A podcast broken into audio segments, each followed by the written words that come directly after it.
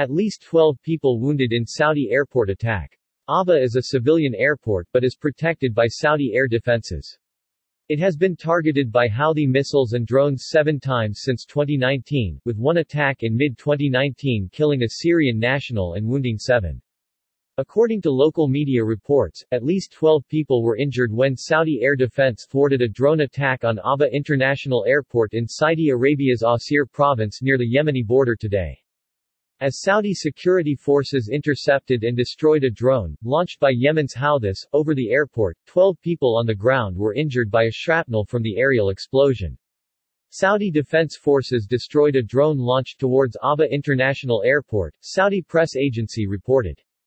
Twelve civilians of various nationalities were hurt, the report added, describing those wounded as citizens of Bangladesh, India, Nepal, the Philippines, and Sri Lanka, as well as two Saudis.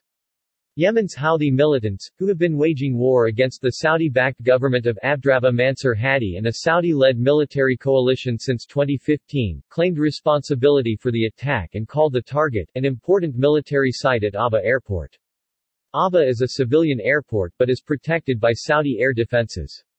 It has been targeted by Houthi missiles and drones seven times since 2019, with one attack in mid-2019 killing a Syrian national and wounding seven. The Houthi militants have also more recently turned their attention to the United Arab Emirates UAE, targeting it with drones and missiles four times since mid-January.